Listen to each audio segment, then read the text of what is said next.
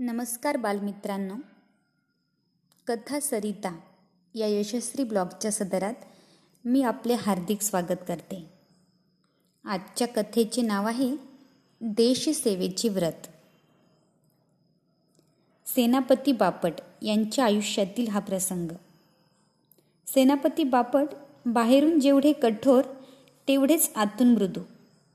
रस्त्याने जाताना कुठे अन्याय दिसला की बापट धावलेच तेथे. एकदा एका परिषदेसाठी ब्रिटिश सरकारचा निषेध करण्यासाठी ते विजापूरला गेले होते. विजापुरात सैन्य भरतीचे शिबिर चालू होते. पहिल्या महायुद्धाचा काळ. ब्रिटिशांना सैनिक हवे होते व जनतेवर जबरदस्ती करून सैन्य भरती केली जात होती. बापटांना एके दिवशी अत्यंत करुण दृश्य दिसले. एका युवकाला पोलीस रस्त्यावरून फरफटत नेत होते आणि एक वृद्धा त्यांच्या मागून रडत विनवण्या करत चालली होती. पोलीस त्या वृद्धेला मागे खेचत होते. बापटांनी चौकशी केली. हा काय प्रकार आहे? त्यांना समजलं की हा युवक त्या महिलेचा एकुलता एक मुलगा आहे. सैन्यात भरती करण्यासाठी पोलीस त्यांना जबरदस्तीने सैन्य भरती केंद्राकडे घेऊन चालले होते. त्या युवकाची मुळीच इच्छा नव्हती. आईचीही नव्हती. पण ब्रिटिशांच्या दंडेलशाहीपुढे ती असहाय मायलेकरे कितपत पुरी पडणार होती? ते पाहून बापट भडकले. त्यांना दुःखाचा आवेग आवरेना ते धावत धावतच पोलिसांकडे गेले. भांडू लागले वाद घालू लागले. त्या दुर्दैवी मायलेकरांना मदत करण्याची उर्मी ते रोखूच शकले नाहीत. या धडपडीत सरकारी कामात अडथळा आणल्याच्या आरोपाखाली अटकही होऊ शकली असती त्यांना. मात्र असल्या क्षुल्लक गोष्टीचा विचारही करणे बापटांच्या ध्यानीमनीही नव्हते. शेवटी पोलिसांच्या तावडीतून त्या युवकाची सुटका केलीच त्यांनी. कशासाठी सेनापती बापट ही असली अग्निदिव्य करीत होते? लोकांसाठी देशासाठी स्वातंत्र्यासाठी. म्हणूनच तर अत्यंत कळवळून ते सांगत देशाचा संसार आहे माझ्या शिरी. देशाचा संसार आहे माझ्या शिरी ऐसे थोडे तरी वाटू द्या. या कथेतून एकच बोध घ्यावा तो म्हणजे देशसेवा. धन्यवाद. नमस्कार बालमित्रांनो. यशस्वी ब्लॉगच्या कथा सरिता या सदरात मी आपले हार्दिक स्वागत करते. आजच्या कथेचे नाव आहे पाया भरणीला महत्त्व कथा आहे लाल बहादूर शास्त्री यांच्या जीवनातील. लालबहादूर शास्त्रींच्या राहणीत वागणुकीत डामडौल अजिबात नव्हता. त्यांनी भारताचे पंतप्रधान झाल्यावरही साधेपणा व नम्रता जपली होती. ते नेहमीच प्रशंसा स्तुती सत्कार समारंभापासून दूर असत. अशा कार्यक्रमांची निमंत्रणं ते खुबीने टाळत. दोन तपाहून अधिक काळ राजकारणात राहूनही त्यांनी हे वैशिष्ट्य जपलं होतं. एकदा त्यांच्या मित्रानं अशा कार्यक्रमांपासून दूर का राहता असा प्रश्न केला. मिश्किलपणे हसत शास्त्रीजी म्हणाले मित्रा याचं कारण लालाजी म्हणजेच लाला लजपतराय आहेत. त्यांनी तसे संस्कार केले आहेत माझ्यावर. लाला लजपतराय म्हणजे स्वातंत्र्यपूर्व काळातील महत्त्वाचे राजकीय व्यक्तिमत्व. विचारवंत व गुणग्राहक अशा लाल लाला लजपतरायांच्या नजरेत ऐन तारुण्यातील शास्त्रीजींच्या वामन मूर्ती विशेष भरली. शास्त्रीजींवरही त्यांच्या व्यक्तिमत्वाचा प्रभाव होता. मित्राच्या शंकेला उत्तर देताना शास्त्रीजी पुढे म्हणाले समाजकार्य राजकारण यात असणाऱ्या माणसानं कसं असावं? हे सांगताना लालाजींनी मला ताजमहालाच्या निर्मितीचं उदाहरण दिलं होतं. ताजमहाल दोन प्रकारच्या दगडांनी बनला आहे. संगमवराचा उपयोग बाह्य स्वरूपात सर्वत्रच आहे. मात्र या भव्य वास्तूच्या बांधणीत मोठा वाटा आहे तो साध्या दगडांचा. वास्तूची पायाभरणी या साध्या दगडांनी केली आहे. बाह्य स्वरूप आहे संगमरवरी दगडाचं. आणि वास्तूतील बांधणीचं स्वरूप आहे साध्या दगडांचं. त्यांचे रूप मात्र कोणालाही दिसत नाही. कोणी तिकडे बघू शकत नाही आणि विचारही करू शकत नाही. पण त्यांच्या पायाभरणीचे कार्यच महत्त्वाचे आहे. ही अतिव सुंदर वास्तू त्यावर उभी आहे. आयुष्यात या दुसऱ्या प्रकारच्या दगडांचे अनुकरण करायला हवे. आणि लालाजींच्या याच शिकवणीचे मी पालन करीत आहे. अगदी साध्या दगडांसारखं. म्हणजेच या बोधकथेतून काय तात्पर्य मिळतं? तर अदृश्य स्वरूपात असली तरीही कोणत्याही कामाची पायाभरणी बाह्य सौंदर्यापेक्षा मोलाची असते. हेच खरं. धन्यवाद. नमस्कार बालमित्रांनो. कथा सरिता या यशस्वी ब्लॉगच्या सदरात मी आपले हार्दिक स्वागत करते. कथा सरिता ही अनेक कथा घेऊन अविरतपणे पाहत आहे. आजची कथा खास तुमच्यासाठी. कथेचे नाव आहे आत्मविश्वास व मनाची शांतता.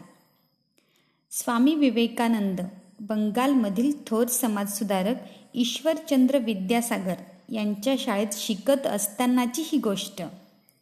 जन्मतःच कुशाग्र बुद्धी असलेल्या नरेंद्रची शाळेत सर्वांगीण प्रगती होऊ लागली. स्मरणशक्ती तीव्र असल्याने तो शिक्षकांचा लाडका होता. एकदा लक्षपूर्वक वाचलेले नरेंद्रच्या पूर्णपणे लक्षात राहत असे. त्यामुळे कमी अभ्यास करूनसुद्धा तो प्रत्येक वर्गात उत्तम प्रकारे उत्तीर्ण होई एकदा वार्षिक परीक्षेच्या पेपरच्या दिवशी नरेंद्र आपापल्या घरी शांतपणे बासरी वाजवत बसला होता. घरी आलेल्या वडिलांच्या मित्राला हे पाहून आश्चर्य वाटले व ते नरेंद्रला म्हणाले अरे आज तुझा वार्षिक परीक्षेचा पेपर आहे ना? नरेंद्रने चटकन उत्तर दिले होय. मग आता तू पुस्तकातल्या महत्त्वाच्या मजकुरावरून नजर फिरवल्यास उत्तर लिहिताना तुला उपयोग नाही का होणार? ते सोडून तू बासरी काय वाजवत बसला आहेस? हे ऐकून नरेंद्र शांतपणे म्हणाला काका तुम्ही म्हणता ते बरोबर आहे. पण आजची परीक्षा एका दिवसात केलेल्या अभ्यासाची नाही. वर्षभर मी काय शिकलो ते आजच्या परीक्षेतून दिसणार आहे. आता मी पुस्तकावरून नजर फिरवल्यास निश्चितच फायदा होईल. मात्र वाचलेले आठवण्यासाठी व उत्तरे लिहून काढण्यासाठी मनाची शांतता आणि समतोलपणा महत्त्वाचा आहे. आयत्या वेळी मनाची धांदल उडवण्यापेक्षा ते शांत व प्रसन्न ठेवणे अधिक महत्त्वाचे नाही का? म्हणून मी बासरी वाजवत आहे. वर्षभराचा अभ्यास रोज नियमित करून परीक्षेस आत्मविश्वासाने सामोरे जाताना मनाची शांतता व समतोलपणाही महत्त्वाचा आहे. हे लहान वयातच उमगलेला हा नरेंद्र पुढे स्वामी विवेकानंद नावाने महान योगपुरुष म्हणून साऱ्या विश्वात गौरविला गेला. या बोधकथेतून तात्पर्य हेच समजते की आत्मविश्वास आणि मनाची शांतता आपल्या आयुष्यात खूप महत्त्वाची आहे. धन्यवाद. नमस्कार बालमित्रांनो. कथा सरिता या यशस्वी ब्लॉगच्या सदरात आपले खूप खूप स्वागत. आजच्या कथेचे नाव आहे खरे खुरे भारतरत्न. बघा वयाच्या अवघ्या विसाव्या वर्षीच डॉक्टर सर्वपल्ली राधाकृष्णन यांनी एथिक्स ऑफ द वेदांत या विषयावर अभ्यासपूर्ण प्रबंध लिहून एम एची पदवी मिळवली. आपल्या गरिबीचा कधीही बाऊ न करणारे राधाकृष्णन म्हणत जन्माला येताना तुम्ही चांदीचा चमचा तोंडात घेऊन येता की लाकडाचा याला महत्त्व नाही. त्या चमच्यातून कोणता जीवनरस तुमच्या शरीरात जातो याला महत्त्व आहे. पदव्युत्तर शिक्षणानंतर त्यांना लगेचच चेन्नई येथील प्रेसिडेन्सी कॉलेजमध्ये प्रोफेसरची नोकरी मिळाली. अध्ययन अध्यापन वाचन मनन चिंतन लेखन हेच त्यांचं जग होतं. हिंदू तत्त्वज्ञानावर त्यांचे व्यासंगपूर्ण लेख journal of philosophy international journal of ethics यांसारख्या जागतिक दर्जाच्या नियतकालिकात प्रसिद्ध होऊ लागले. एकदा त्यांचा एक मित्र त्यांना म्हणाला उच्च शिक्षणासाठी तू परदेशात जा तिथं तुझ्या हुशारीचं चीज होईल. आपल्या स्वदेश निष्ठेचा डांगोरा कधीही न पिटणाऱ्या डॉक्टर राधाकृष्णनांनी त्या मित्राला सांगितलं विदेशात असं काय वेगळं विशेष आहे की जे तिथंच जाऊन मला शिकावं लागेल? आपला देश ज्ञानाचं अखंड भांडार आहे. न आटणारी ज्ञानगंगा आहे. शिवाय विदेशात जाऊन आल्यानंच मनुष्य विद्वान होतो असं थोडंच आहे. तथापि मी विदेशात जाईन नक्की जाईन. पण शिकण्यासाठी नाही तर शिकवण्यासाठी जाईन.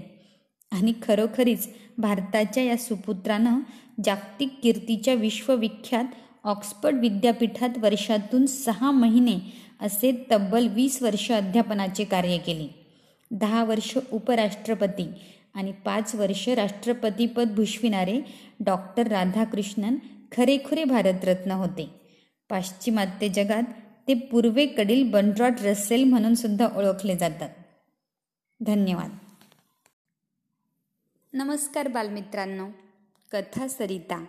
या यशस्वी ब्लॉगच्या सदरातील ही पुढील कथा. कथेचे नाव आहे अतुलनीय शौर्य. मुंबईमध्ये सव्वीस नोव्हेंबर दोन हजार आठ रोजी दहशतवाद्यांनी केलेल्या भ्याड हल्ल्यानंतर त्यांना नेस्तनाबूत करण्यासाठी नॅशनल सिक्युरिटी गार्डला पाचारण करण्यात आले. हॉटेल ताजमध्ये अंदाधुंद गोळीबार करणाऱ्या अतिरेक्यांना पकडणे हे त्यांचे मुख्य काम होते. पथकातील मेजर संदीप उन्नीकृष्णन हेही या मोहिमेत होते. संदीप हा बंगळूरच्या भारतीय अवकाश संशोधन संस्थेच्या वसाहतीत राहणारा. अभ्यासात अत्यंत हुशार असा चुनचुनीत मुलगा. शालेय वयातच त्याला लष्करात जाण्याची ओढ लागली. त्यासाठी त्याने आई वडिलांची मनही वळवली. शत्रूशी दोन हात करून स्वतःमधील साहसी वृत्तीला आव्हान देण्याची इच्छा असलेल्या संदीपने सैन्य अभ्यासक्रम उत्तम प्रकारे पूर्ण केला व तो जम्मू काश्मीरमध्ये तैनात झाला.